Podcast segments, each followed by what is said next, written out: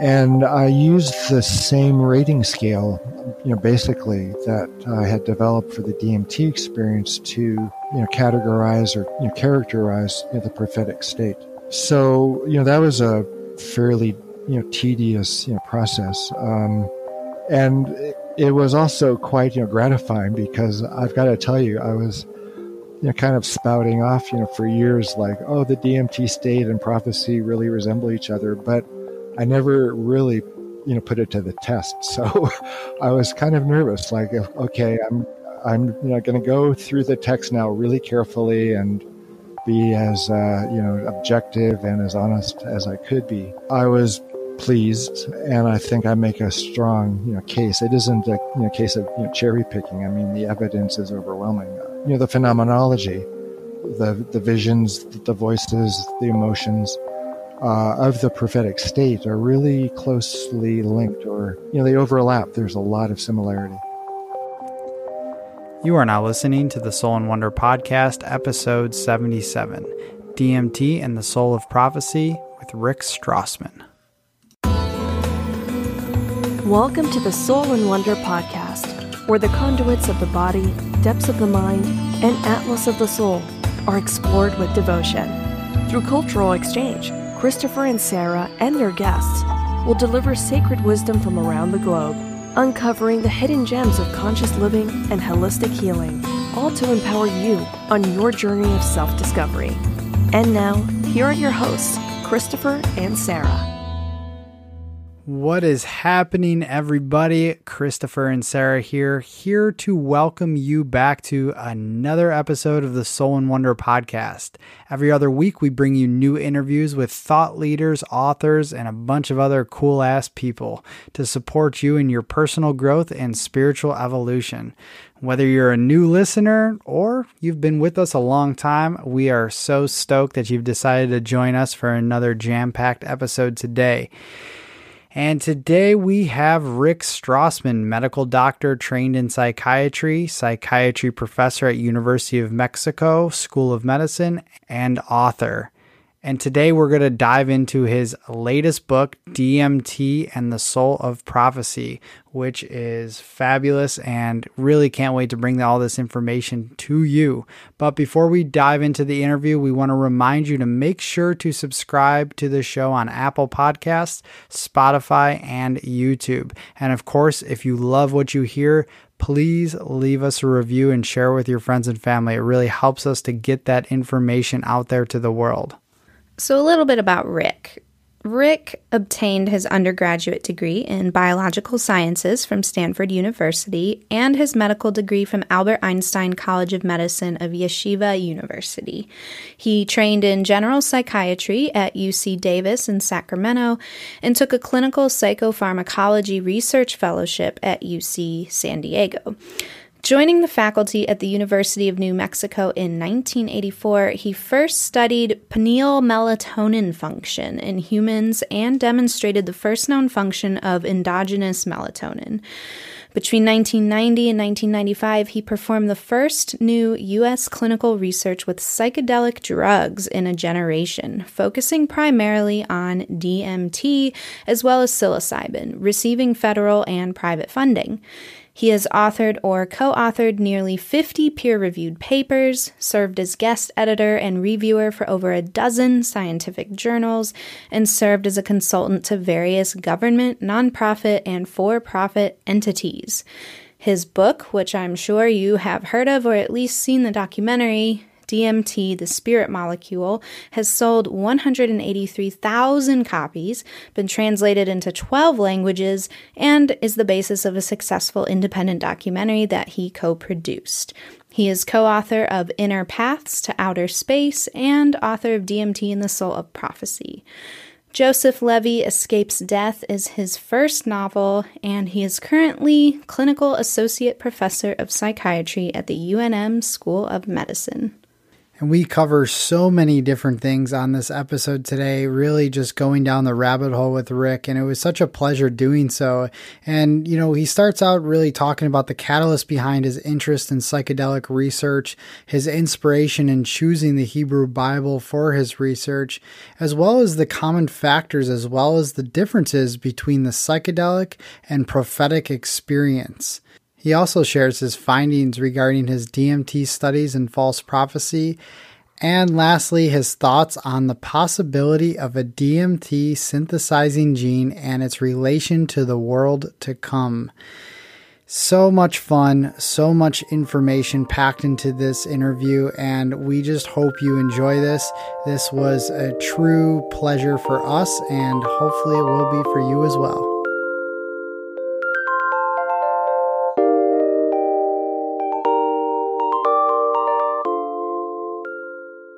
All right, everybody, we've got Rick back with us. And I was just telling him before we pushed record how excited I was when we got his book in the mail, DMT and the Soul of Prophecy, because I'd honestly never read anything quite like this. Um, this is some pretty incredible research and work that Rick has done. And Rick, we're just so happy to have you on our show. Yeah, thank you so much, Rick. Well, thank you usually people want to talk about you know DMT itself and uh, the idea of combining the DMT space with the Hebrew Bible space can be a bit of a challenge. So I'm glad you guys are up for it. Oh, yeah. Challenge is a good word for it. And I actually really enjoy this challenge because, um, like you said, like, yeah, people have talked about DMT in depth for years now, but to cross it with the Hebrew Bible and to even introduce a new, you know, scientific model for this these experiences that we're having, which we'll get into all that in detail. Like to me it was just mind-blowing. Well, in the beginning of the book, I make a really careful effort uh, to walk people by the hand uh, from you know, the laboratory on the research unit giving DMT to, uh, you know, the dusty archives of the text. Uh, but I think the, you know, the effort to uh, kind of guide people to where I arrived at uh, requires some tact and some discretion. So I'm, I'm you know, pretty happy with, mm-hmm. Uh, you know, how that introductory part uh, came out. Well, it just seems that it's definitely a natural progression from DMT, the spirit molecule, and you know, really just excited to dive dive deep into this today. But before we kind of get into your book, we'd love to know what catalyzed your interest in psychedelic research. Well, it began in college uh, with an interest uh, that wasn't that well articulated at the time, but uh, the way I describe it now is uh, an interest in uh, the biological bases of spiritual experience. Mm-hmm. And from that point, you know, your psychedelic research was so in depth, which, you know, many of our listeners probably already know a lot of your background given DMT, the spirit molecule. Um, but at what point did you decide to cross the psychedelic research with your intrigue of prophecy, etc.? Um, well, you know, as I mentioned, my interest was as much in spirituality as it was in biology. Um, and even though the DMT study was strictly a psychopharmacology protocol, I had spiritual questions. Um, I guess the most uh, cogent one was whether the drug itself, without um, any, um, with with only the intention of experiencing the drug and describing its effects, um, but there was no agenda other than just exploring that space. So I was. Uh, wondering if the pharmacology of the drug itself, independent of anything else like a spiritual practice or 12 hours of preparatory psychotherapy or years of meditation, you know, uh, you know, suggestions about what kind of experiences to have. If just the pharmacology of the drug and the acute subjective effects would lead to spiritual growth or spiritual experience. Uh, so that was as much a question I brought to the research as wondering what the effects would be on body temperature or levels of endorphins. So, uh, um, in preparation for the DMT work or even psychedelic research in general, um, I have always been interested in spiritual things. Um, and uh, I was raised uh, Jewish, then took a long detour through Zen Buddhism. And in Zen, I found a very comfortable spiritual home that was inspiring and challenging and comported. It, it, uh, its descriptions of the end result of meditation were quite similar to descriptions of big psychedelic experiences.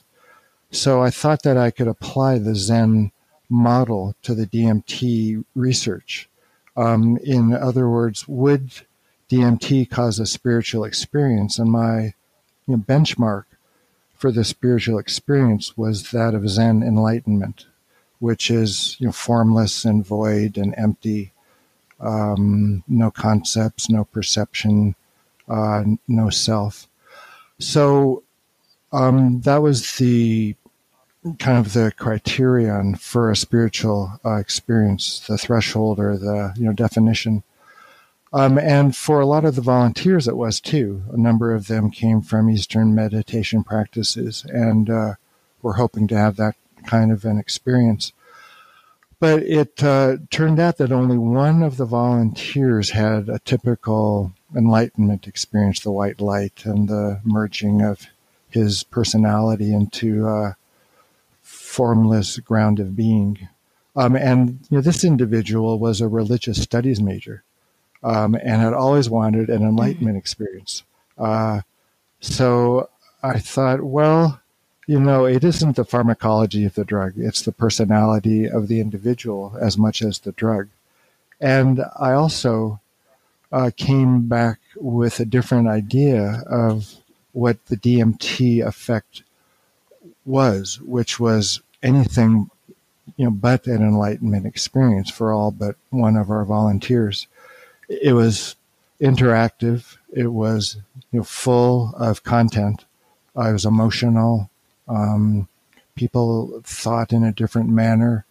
They were out of their bodies. Um, all of those, all of those things really weren't compatible with the unitive mystical enlightenment state. It was a you know different kind uh, of spiritual experience, and I you know call it spiritual because it's you know highly unusual, uh, intensely felt, uh, more real than real.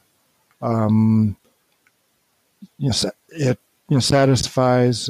It addresses really the most you know deeply held questions that that uh, people have to deal with life and death and their purpose. So I had to start looking for other explanations uh, of the DMT state, other than, uh, at least from the spiritual point of view, other than Buddhism. And that's what inspired you to cross connect it with the Hebrew Bible? Yes, um, it's kind of a long story about you know the way I turned to the Hebrew Bible, but uh, I'll try to be brief. Uh, you know, so you know the the experience of DMT was not compatible with an enlightenment experience, at least from the Zen tradition that I was familiar with. Um, Mm-hmm. And the explanatory model brought to bear on those states through the Zen perspective uh, wasn't quite compatible either because one of the hallmarks of the DMT state is it's more real than real. It's the most intensely experienced thing that they've ever undergone. And in the Buddhist model of the mind and its evolution to enlightenment, the formless unitive uh, mystical state, is um, is that the visions and the voices are unreal. Uh, they're just uh, parts of the mind being you know, shed off as you're attaining the goal of the content free mind.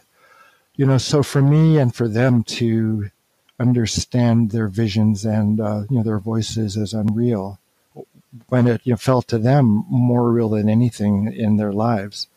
Uh, you know that you know, theoretical model didn't hold together that well, or it wasn't that consistent with the data. So I you know considered shamanism, but I'm no expert on you know, shamanism. Um, I uh, you know learned a little bit about uh, parallel universes, dark matter, uh, those kinds of new physics models for how uh, one can perceive or understand normally invisible levels of consciousness.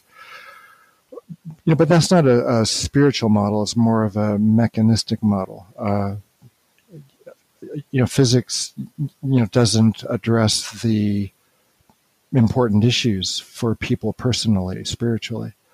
Um, you know, so uh, because of my psychedelic research and my you know, publishing about it, and you know, bringing in the you know Buddhist model, uh, that caused some friction with the monastic community and myself, and uh, mm. I just wanted you know to discuss it, and they re- felt or believed it was off limits for discussion. So we you know parted ways. Uh, you know, sadly, because I had been getting a lot of encouragement from the community to do this research in the first place. But uh, still, you know, there are politics, and any religious organization works hard to maintain the status quo. So, you know, we parted ways, and I was floundering a bit like, okay, what now? I've been with these guys for so long. Um, and uh, I ended up at a metaf- at a um, metaphysical bookstore um, and stumbled across some Jewish books, and uh, they you know drew me in, and uh, because uh, you know, Judaism always is referring to the Bible, I then uh, turned my attention uh, you know to the Hebrew Bible. Um, and that was for two reasons, I guess. You know, one was uh, I'm Jewish and I've got Jewish genes, so I thought, well, uh, I've kind of maxed out on the Buddhist uh, scene. Maybe I'll just return to my roots. Um, and I mean, also, uh, I you had an inkling that you know, there was perhaps a model in the Bible that would uh, explain or uh, you know help me understand the DMT effect um, better. That's fascinating, and you know the fact that you mentioned you might as well return to your roots to explore um, was something that I really took away from that experience. And also something that I'd never considered regarding Zen Buddhism and what enlightenment truly means in that practice and how you know you compared it to the experience of these this DMT and psychedelic experience. And so, you know, to kind of like bridge the gap for our listeners, you know, your book DMT and the Soul of Prophecy, its main thing is that it introduces your new scientific model for spiritual experience that bridges the Hebrew Bible and contemporary psychiatry, and you call this model theoneurology. So, in simplest terms, what does this model truly explain? Uh, well, um, well, w- would you like to talk about that, or would you like to talk about how the DMT and prophetic states resemble each other? I ought to, you know, give some more background. I think. Mm-hmm. Yeah, whichever you feel um, is a better flow for our listeners to really grasp this concept, because I definitely um, see, you know, we, will we'll want to go into prophecy and DMT experience, the connections, the common denominators, etc. But whatever order you feel is best for us to properly understand this, feel free to flow. Yeah, yeah, it's you know kind of a long rambling story, but uh, you know we'll just get as you know, far as we do. Uh, yeah, you know, so I I began to read the Hebrew Bible, uh, which was really quite challenging uh, because I was raised in the '60s, and you know we uh, refuted authority of any sort, especially from the religions that we were raised in. Um, you know, so to start, you know, reading the Bible as an adult, uh, and especially after all those years of Zen training, it, it, was tough. Like the first line in the Hebrew Bible is, "In the beginning, you know, God created the heavens and the earth." So I said, "Well, you know, what does that exactly mean?" uh, you know, so I, you know, then needed to start to you know research and read about the Hebrew Bible's notions of God. Uh, you know, the Creator God, the Sustainer God, the Merciful God, the Just God. Um, and also, you know, what is you know the heavens and you know what are the um, what are the heavens and what is the earth, and what does it mean that they were you know, created? You know, so I figured the first book of the Bible, you know, Genesis, was going to take a lot of work. Um, and I you know, found a you know commentary. The important thing when you're reading the Bible is to also have open at the same time one of the major commentaries. Uh, there's three major medieval commentators that uh, make it you know, possible to understand the text. Otherwise, it's just it's just impossible. Uh, you know, there's you know the emotional reactions to all those ideas there's the cognitive, uh, you know, challenges. You know, what does the text mean? What is it, you know, saying? Um, and you know, the language requires a lot of poring over. Um, I was you know, fortunate that when I was growing up, I attended you know six hours of Hebrew school after school, after normal school every week, um, and I learned a little bit of Hebrew, so that came in quite handy uh, when I decided that if I really wanted to know what the text means, I needed to read it in the original language. So uh, I started off with a huge commentary on the book of Genesis. It's like 2,100 pages. Uh, and wow. I thought, well, if I get through this, I will start to you know have a handle on understanding the text. So one of the you know, uh, the main themes of the Hebrew Bible is, you know, God and man, or, you know, humans and uh, the deity, you know, being related. They interact. Um, and, uh, you know, that communication occurs through uh, what is referred to as the prophetic state, the prophetic experience uh, you know, the first mm-hmm. encounter mm-hmm. of man and you know God speaking to each other took place in the Garden of Eden.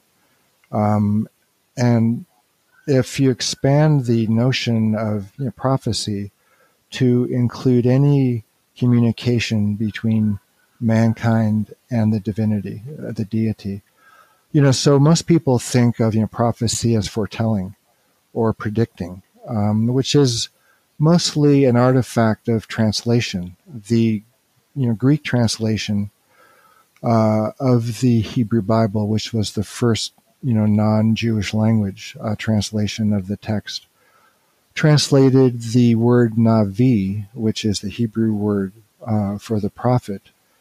Um, they translated it as prophetes, which means to look ahead or you know to foretell or you know to divine which was the main function or one of the main functions of you know Greek religion, which was divination. You know, so even though foretelling or forecasting, you know, predicting can play a part in a communication between man and God, it isn't a necessary uh, criterion. Um, you know, so any you know contact, any communication, verbal or nonverbal, between humans and God uh, is you know, prophecy. Um, inspiration can be prophecy. Um, a dream that turns out to foretell the future or you know validate you know something in uh, the present could be considered prophecy. You know the canonical prophets obviously experience you know, prophecy. Ezekiel, Jeremiah, and Isaiah.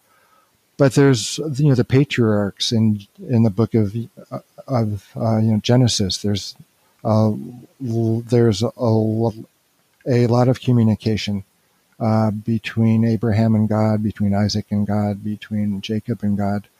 Um, you know, Joseph interprets dreams, which only occurs as a you know, prophetic experience. You know, so there's um, a lot of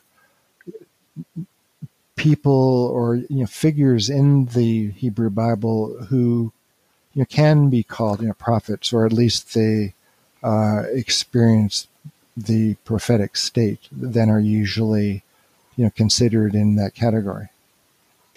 And out, you know, at what point through your research did you start linking? um, I guess is linking even the right word, um, you know, comparing the DMT experience with specifically prophecy and in the way that we're taught of what prophecy is? Um, well, uh, I think it, you know, really, you know, hit home when I looked at the book of Ezekiel. Uh, chapter one is this really you know, psychedelic vision uh, there's spinning wheels. There's beings with wings which have eyes on their backs. Mm-hmm. Uh, he becomes faint.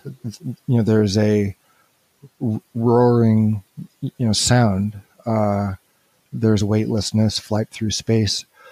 You know, so if you look carefully at chapter one of Ezekiel, it sounds like a DMT experience.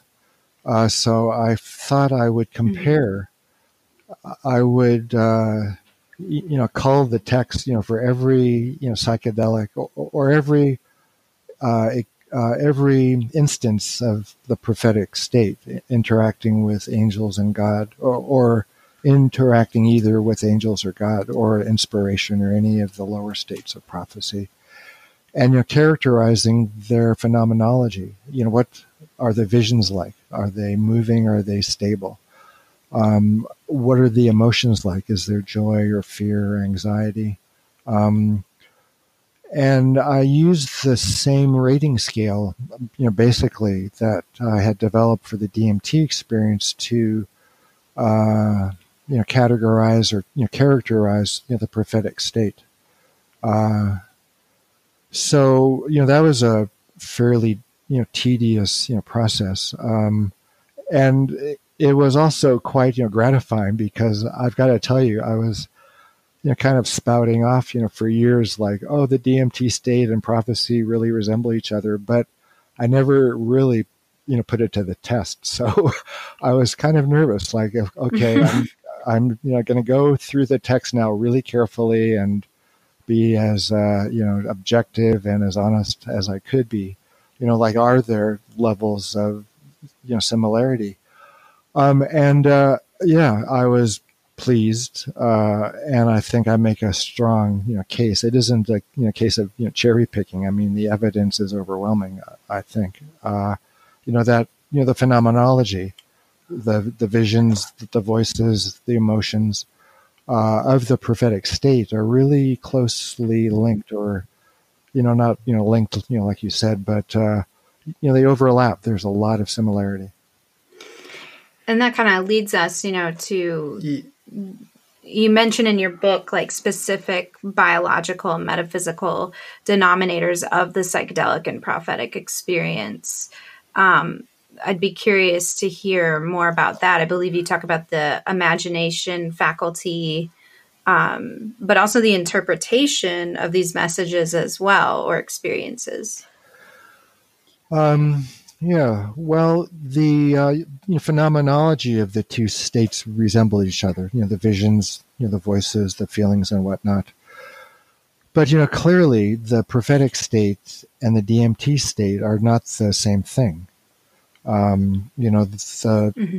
you know, prophetic state um, has influenced you know society for thousands of years. Uh, is profound. There's you know new ideas there, um, and it's uh, it's really articulated. Um, it's a description of an encounter uh, in the most uh, you know, you know, pressing you know, sense uh, between humans and uh, and uh, the divine.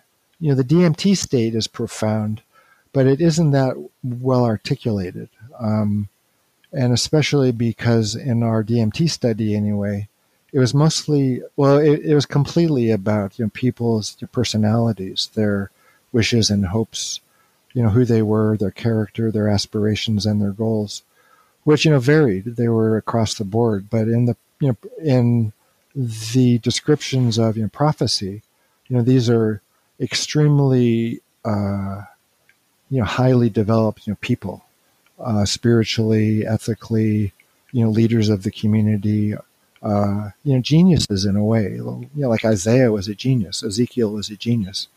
Um, and they influenced you know the society at the you know deepest levels and the highest levels. They spoke to kings. They spoke in the courtyards. They were you know hassled. They were imprisoned. You know, so that's you know the prophetic state. You know that is a high state. Uh, and the you know DMT state well it you know it you know looks like prophecy smells like prophecy but it isn't prophecy so you know what's the difference uh, so you know, one of the you know major you know differences is that in the uh, prophetic state, there's a lot of interaction, uh, and it's quietly it's quite you know highly articulated. In the DMT state, the interaction is a hallmark of the effect, but it wasn't that well articulated. Uh, the volunteers you know had you know trouble interacting with the beings which are so frequently reported in the DMT state. Uh, the language was a problem. Interpreting what was being exchanged uh, wasn't that easy. So you know, people uh, were remarking about the interaction, and they described a few rudimentary examples of interacting with the beings, but it wasn't anywhere near as well developed as in prophecy.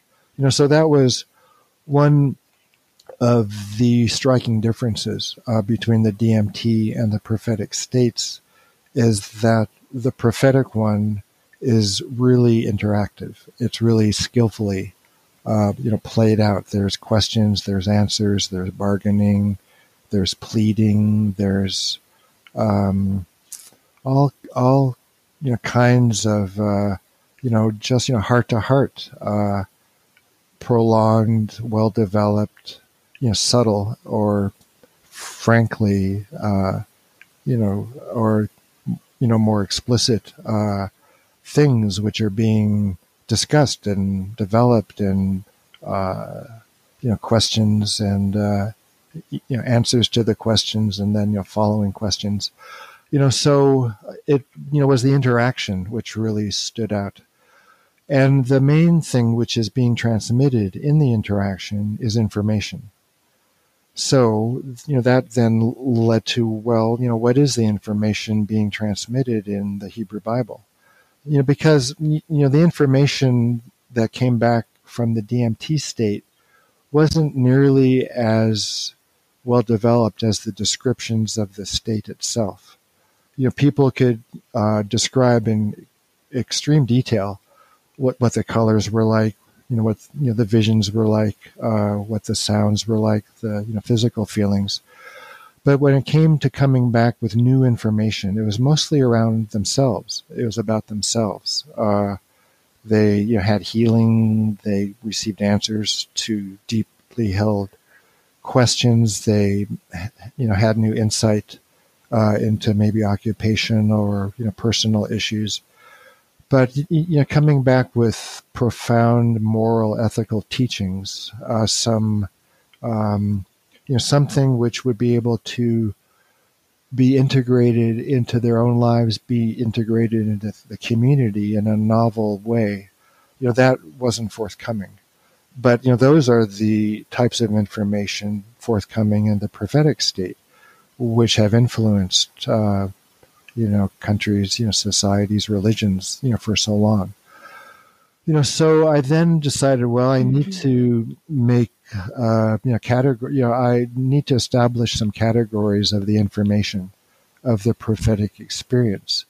You know, so I switched, you know, gears as it were. When I was looking at the phenomenology of the two states, my gold standard was the DMT effect. You know, that was, you know, my comparator. Uh, but when I started to uh, extract what the information was in the Hebrew Bible, um, I then used it as the benchmark uh, state and then compared the DMT effect, you know, to it.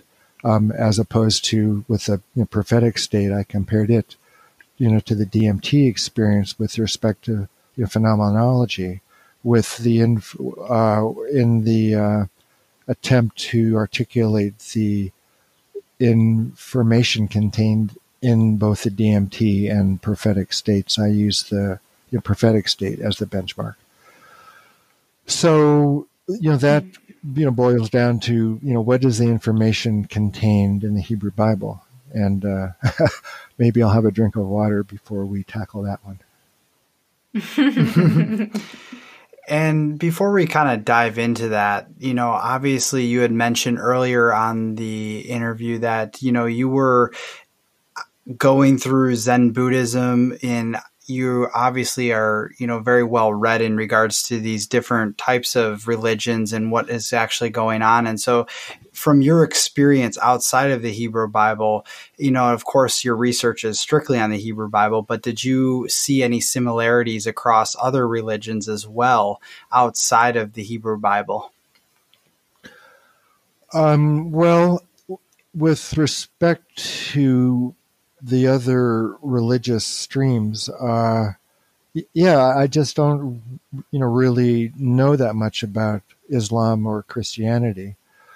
Um, um, I do know that Christian and Jewish views of prophecy in the Middle Ages were deeply influenced by the Arabic writings, you know, the Muslim writings.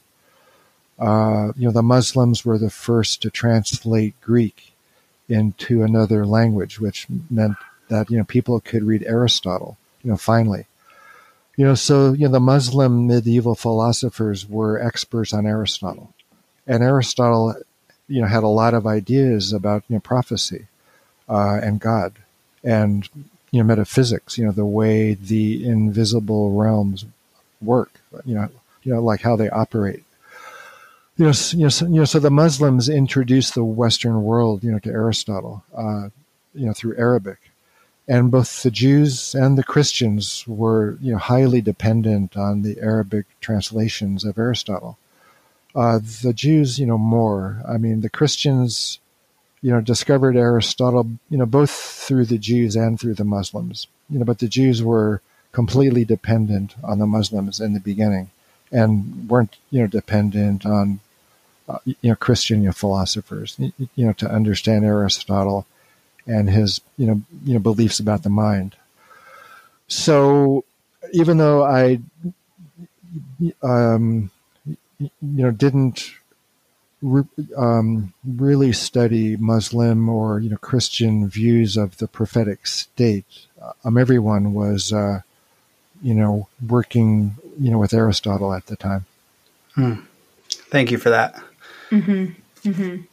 So it's interesting because you touched a bit on you know DMT and false prophecy. You know this idea that perhaps we're having a prophetic state or experience um, during a DMT or other psychedelic experience, but that because the source isn't necessarily from God itself it, and doesn't necessarily provide a framework of, you know, higher moral standards or, you know, other spiritual practices for the world at large that's not necessarily um, that it could lead us into that realm of false prophecy. And I'm just wondering, what do you think are the dangers of false prophecy at this point in our collective evolution?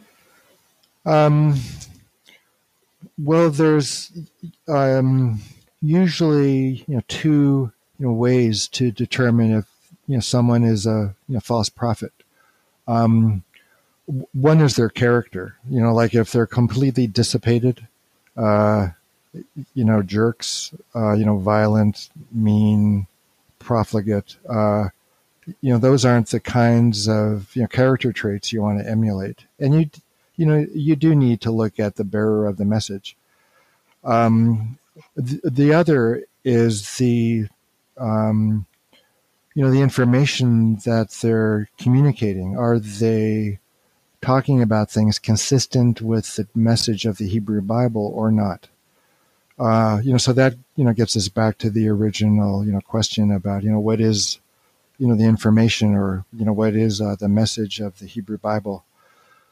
You know, so there's two. Uh, you know, one is a, a particular belief, uh, which is that there is one God, and uh, the other is a prescription you know, for behavior, you know, for how you act, and uh, that's the golden rule. And you know, the golden rule in the Hebrew Bible isn't what's usually understood, which is, you know, to do unto others as you want them to do unto you. You know, uh, because that's you know kind of you know self-centered in a way, like. Uh, you'll be you'll be nice to people because you want them to be nice to you. You know but um, you know what's the you know verses in the hebrew bible it's in uh, leviticus is uh, to love your neighbor as yourself.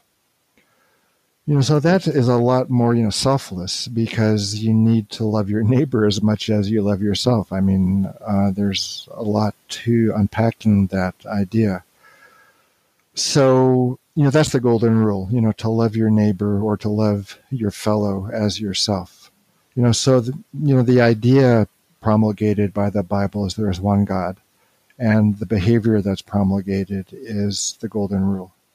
You know so if you know somebody claims to be a prophet and they're talking about things that aren't compatible or aren't in line with those two uh, you know those two items, you know, then chances are they are a false uh, a false prophet. Um, if they're you, uh, you know saying if they're encouraging you know people to you know to not believe in one God, you know, to worship other gods, you know, then strictly speaking, uh, that's false prophecy. Um, and if they're encouraging greed, uh, you know, possessiveness, you know, violence, uh, in you know general and for no good reason, uh, you know, then you would wonder if that person was a false prophet because they weren't uh, talking about and you know, promoting the golden rule. Mm-hmm. Mm-hmm. Which really just stems down to unconditional love, in which most, at the bare bones of every single religion or you know spiritual practice, comes down to that that component of unconditional love. That oneness. That oneness, exactly, the law of one. Mm-hmm. Yeah, yeah. Well, you know, there's also this, you know, notion of reward and punishment, and you know, righteousness and justice, uh, which for a lot of you know secular, educated, humanist, you know, Westerners, uh, is tough. I mean, you know, because it involves you know punishment for sin, as it were. But you know, if you step you know back from those terms, which are you know triggers for a lot of people, and just look at it as the operation of of uh, you know cause and effect. If you do certain things, certain certain causes, then those uh, you know causes have got effects. You know, like if you're if you're really angry and you stub your toe, you know that's a discouraging uh, you know punishment to you know be less angry. You know, so it could be looked at as an example of you know cause and effect or of reward and punishment or uh, yeah yeah you know so i think it's you know the same you know phenomena. Uh, certain things are a result of certain things that you do. Uh, you know, so it isn't only love, or it's a view of love that's usually not understood to be purely love, but uh, you know, I guess you could you could call or you can incorporate reward and you know, punishment under the umbrella of love.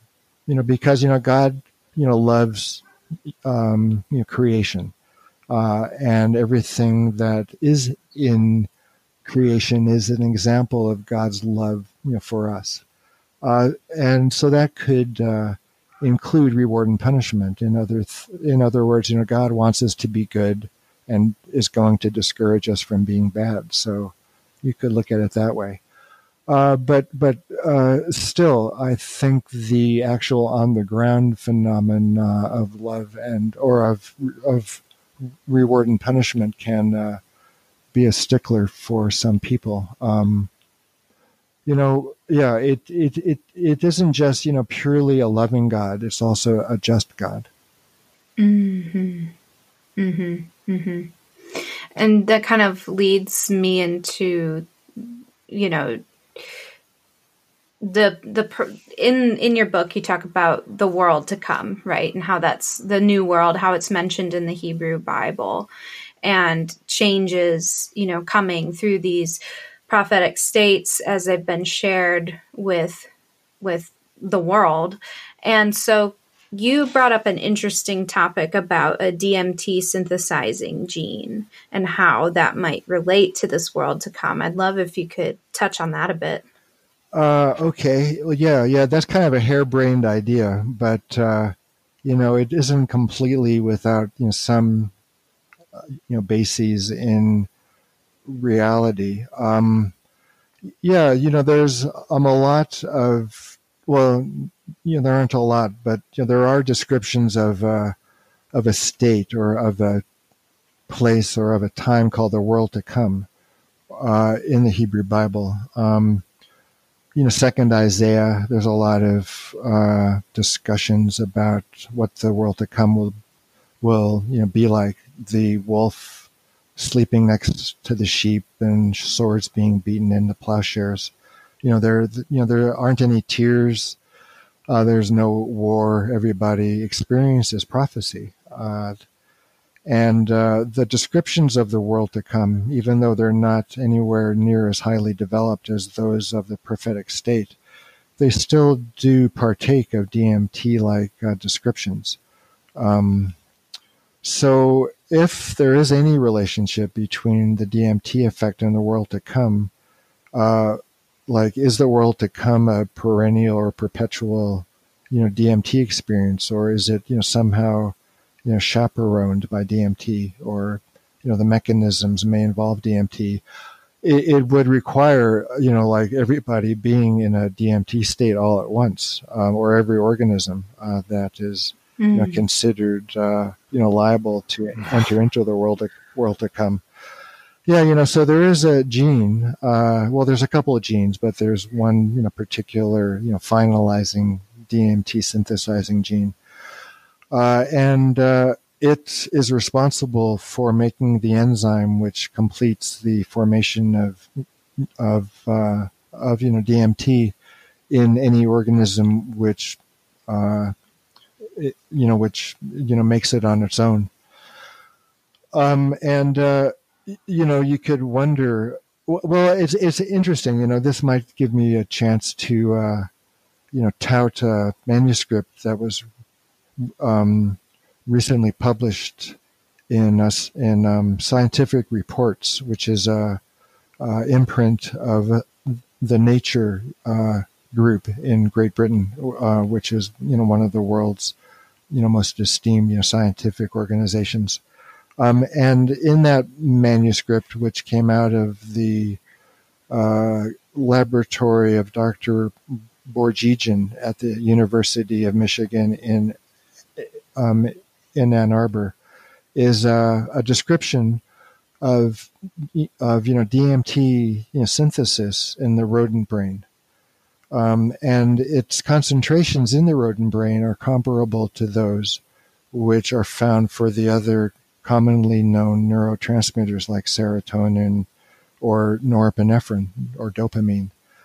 You know, so there's you know some uh, you know there is evidence you know pointing to uh, you know the role of you know DMT, uh, perhaps you know comparable to the role of other neurotransmitters. Um, and another thing that was uh, discussed in that manuscript were elevations of DMT in the dying rodent brain. You know, so those are both indications, perhaps, of a role for you know DMT in either you know uh, normal consciousness or in the dying state. You know, so if we're going to be discussing the world to come, which is you know mostly understood you know to be an incorporeal, uh, non uh, uh you know physical state, then the only one that you know we're familiar with is what occurs after death. You know, so you know those you know data that just recently came out, I think point toward uh, you know uh, some at least you know mechanistic you know role for you know DMT in you know some of these uh, even long term uh, you know non corporeal ex- experiences. Oh, mm-hmm. yeah, you know, so uh, you mentioned something. Oh, go ahead. Yeah, yeah, you know, so if you know there, you, you, um, well, there's the world to come. It's incorporeal. It's got you know features in common with you know DMT, and if uh, you know by whatever means would be you know devised, uh, perhaps that gene is turned on in every organism that contains it at the same time and you know then every organism would uh, you know kind of be in this you know DMT flash, uh, and uh, yeah, yeah, you know, so that is one you know means uh, one you know mechanism. You know, it isn't the cause, obviously. You know, the cause would be quite you know higher order. It would be you know the deity, uh, you know, calling us all home at the same time, so to speak uh, you know, but the mechanism, you know, the nuts and bolts of you know how it might you know possibly happen, uh, could be mediated through the you know DMT effect, which points to the importance of your state of mind. You know, when that happens, uh, you don't want to be drunk or you know fighting or uh, in a really bad mood you know so that points to the importance yeah you know so that you know points you know to the importance of you know what is in your mind uh, uh, you know most of the time you know so that's where education uh, and you know training ethical training education into you know theology and important other you know disciplines can play a important you know role in our state of mind either you know when we die or um, you know, at the end of days, in you know that lead to the world to come. Um, and uh, if there is a you know role for DMT in uh, you know paving the way, then it could be with respect to its uh, you know property of stimulating the imagination, uh, and you know that was you know something that we you know mm-hmm. touched upon earlier. Uh, I think that you know DMT in you know particular, and in know, general the you know, psychedelic you know drugs stimulate the um, the imagination, and um, you know, and uh, by the term imagination, I'm not you know calling the phenomena imaginary, but imagination more along the lines of Aristotle, which is uh, you know, so Aristotle, well, actually, if I'm going to start talking about Aristotle, I may need a drink of water. And I I know I'm been infamous for interrupting your thoughts on this, but I do want to add one thing quickly before we move on to Aristotle, and I will want to pick that back up. But this idea of a mass activation is really, really exciting to me, and I can probably speak for Sarah as well, because through different channel texts and everything that we've read, um, the past several years, um, many share the same idea of an event, and nobody really quite knows what that event might be. And people have, you know, I guess guessed or theorized of what that what that might be. But this really is making a lot of sense and resonating with me on a very deep level. And it really reminded me of a time, and I've shared this with Sarah and possibly some other people listening to our show about this experience I had when I was 15 years old. And someone, uh, Jehovah's Witness, came to the door and brought a pamphlet of this scene. It was this picture that depicted sort of what you were saying before how the wolves were with the sheep and everybody was communing together, man with bears. And except in the pamphlet, it was a lion with a child. It was a lion with a child. It was on a prairie. It was a very peaceful, calm and serene scene. And that really never left me. I, I always thought since that time, you know, I'm now 32 years old, 15, so 17 years ago, that there could be a world in which this type of reality exists. And so now kind of circling back to what you were just telling about telling us about the world to come, it's very interesting this theory of, of a mass activation. And so uh, just really excited me and I really appreciate you sharing oh. that. But you did not become a Jehovah's Witness. I did not become a Jehovah's Witness. yeah, you know, but you can still learn from them, and you're obviously inspired by what they showed you. Yeah, absolutely. Yep. So, what um, I think you wanted to touch up on Aristotle really quickly, um, and maybe this is kind of related or not. Um, I know that we're crunched on time here, but you know, I kind of wanted to bring up theoneurology and how you know the neurotheological approach prior to that just in you know implicated that we create a spiritual experience out of something.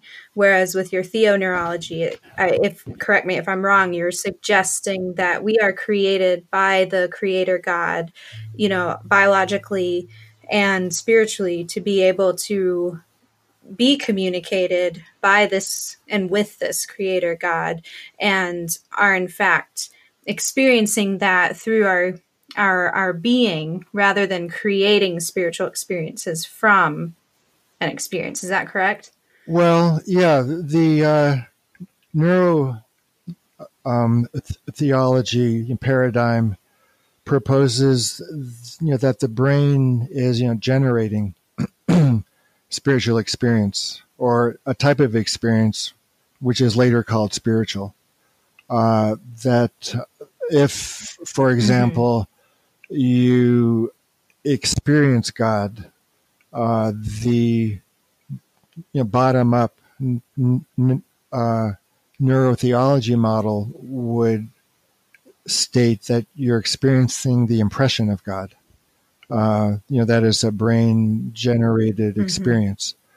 Um, you know, so the other is a, uh, you know, top down model, you know, theoneurology, which proposes that uh, the experience is, uh, it, it, occurs in the brain, but it is the result of, uh, of a spiritual preliminary or you know prior uh, you know it's a it's the cause of the brain event rather than the mm-hmm. result of the brain event. You know so you know that returns us to aristotle and his definition of the intellect and the imagination. You know the imagination is the place where you know physical experiences occur uh, you know, sensory ones. It, they can be emotions, they can be visions, uh, you know, sight. Well, um, so all of uh, the senses uh, are contained in the imagination. Um, and on the other hand, you know, the intellect is the repository of ideas and abstract notions, uh, anything, you know, non-physical. Um, and uh, the two mental you know functions interact with each other. You know, the intellect extracts in uh, extracts information from the imagination. So I think that you know psychedelics uh, stimulate the imagination from the bottom up. They're stimulating the brain, whereas you know prophecy stimulates the imagination uh, from the top down. It's a it's a well, it's what's it's what's called by the philosophers an overflow or an efflux from from God or from the intermediary the intermediaries between man and God or the spheres even. One could you know look at them as spheres. But you know things becoming you know denser and you know denser um, until they're apprehensible you know by you know dense human beings um, you know so you know depending on the intellect depending on the other part of the mind you would then be able to determine what was the meaning of the display of sensations in the imagination. Uh, so the you know medieval idea of prophetic experience is that God stimulates the imagination, but the content of the imagination reflects the message that God is intending to transmit uh, as opposed to the imagination being stimulated by DMT, which is, you know, you know, it's you know mostly or it's entirely the you know product of the person themselves, uh, their pre-existing character, uh, uh, you know, personality, their you know goals, their intentions. Uh, so uh, there's a need. Let me think of how to say that. Uh, yeah, you, you, you, know, so in you know the prophetic state, the contents of the imagination are divine, and in the you know DMT state, uh, the contents of the imagination are personal.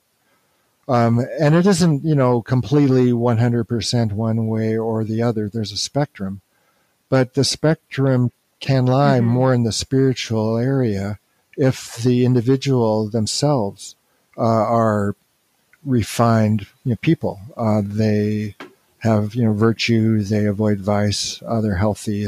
Uh, they you know do good. Uh, they are concerned about the community. Uh, they believe in God even if they may you know not have had a firsthand experience. so you know the development of you know the intellect is able or if you have a you know, highly developed intellect it's able to extract you know the information and you want it to be you know divine information contained in the imagination's uh, you know symbols the the contents um, so you would be able you know to determine if your intellect were well enough developed if what you're experiencing is real prophecy or false prophecy uh, is it you know just yourself that's responsible for the visions, or uh, is it you know God that's responsible for the visions? You know, so that's where you know the drug you know kind of you know fades into the background, as it were, and the information, the content, what you have in your mind uh, at all times, what you think about, you know, believe in, uh, what your you know highest priorities are. You know, those start to take you know precedence over the actual uh, you know phenomena themselves. You know, because after you know the experience is over, you re, um, you return you know to your normal life, and you need to you know communicate what just took place and to put it into practice.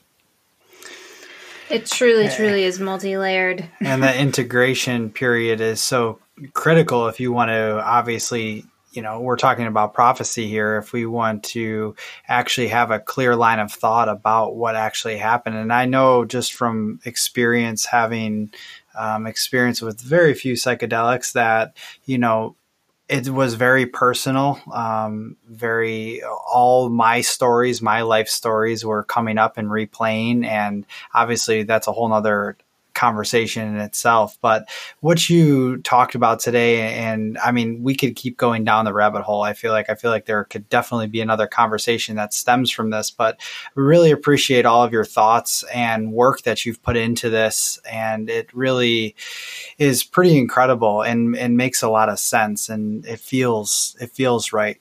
So I just, uh, you know, again, thank you so much for everything. And if there's anything else that you would like to share or finish up any stream of thought that you had, please feel free. Uh, yeah, well, I appreciate the opportunity. Thanks. Uh, that was a good interview. Um, yeah, and we ought to maybe consider another you know, follow up one. Uh, there, yeah, there's a lot we didn't uh, uh, you know touch upon.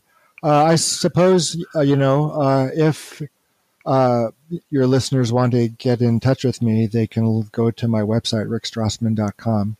And just this spring, I you know, published my first novel. It's called it's called Joseph Levy Escapes Death and it's you know semi autobiographical. It's about a year of really poor health in a small southwest town. Uh, yeah, you know, so it's pretty black humor, but pretty good. I think it's getting good reviews, and you know, word of mouth is beginning to help with sales. Uh, so, you know, consider purchasing you know that in addition to any of the DMT or more spiritually oriented books. That's really exciting. Yeah. We're going to have to definitely add that book to our shelves. And I really want to encourage listeners, um, you know, because this is such an in depth topic, you know, getting the book yourself, DMT, The Soul of Prophecy, is highly recommended so that you can take your time, really sit with the information. Um, and if you have any questions that you feel, really curious about that we didn't ask that you'd love to hear Rick's opinion on or findings or research, feel free to comment on our website on the podcast page and we'll compile those questions and bring Rick back on. And Rick, maybe we'll even have you on to talk about your novel. Uh, sure. Yeah, I'd be happy to. Yeah, it's it's you know pretty deep, you know, but it isn't uh, as you know reference heavy. oh, I'm sure it's sure it's wonderful. So thank you so much, Rick, and it was a pleasure speaking with you. Thanks, Rick. We hope you guys liked this episode. It's a lot of science heavy information. You know, Rick is a researcher and he does such a wonderful job studying and bringing these findings to us. His book, I highly recommend it. It's a thick read but it is worth it and you learn so so much. I just love that we have people like Rick in the world to educate us on the science behind psychedelics and in this case prophecy as well. So, remember if you like this episode, please feel free to subscribe to us on iTunes, as well as to leave a review. And be sure to join us over on YouTube to catch more information via video. See you guys next time.